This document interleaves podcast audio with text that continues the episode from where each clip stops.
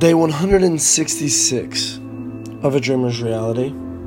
Today, I want to ask you a question. What do you notice in the world? What are the things that you recognize that no one else recognizes? What is that specific insight that God has given you? Everyone sees the world differently and everyone has the opportunity to live differently because of this insight. Do you view the world in a positive way? Do you view the world in a negative way?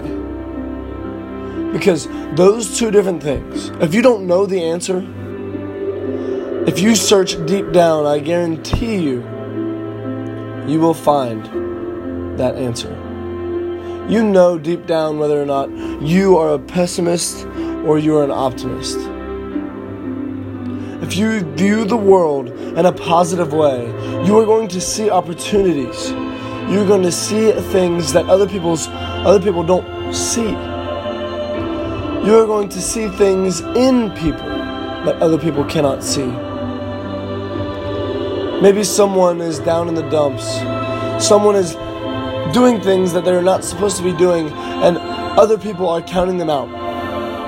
But you don't.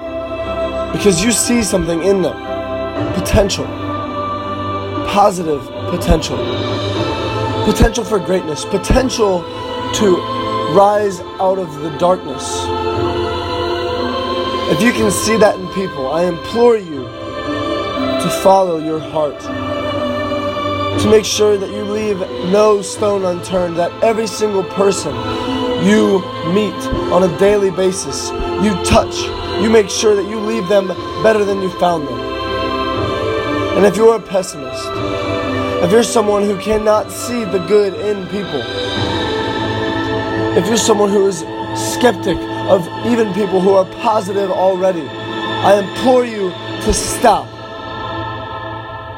Stop that mentality. You are going to get nowhere. You are going to make other people drag other people down. You need to leave the world a better place than you left it.